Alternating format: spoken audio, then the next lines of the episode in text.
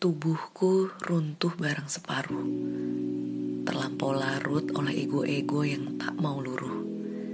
Entah ego siapa, aku atau engkau kah?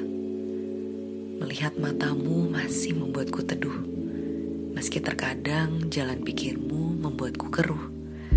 Aku takut dengan tawa-tawa yang dipaksakan atau mimpi-mimpi yang kita palsukan. Menjadi aku membuatmu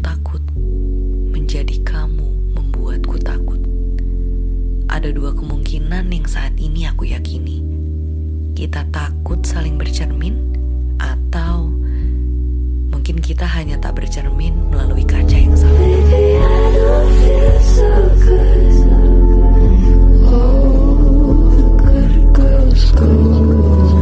Pukul dua malam.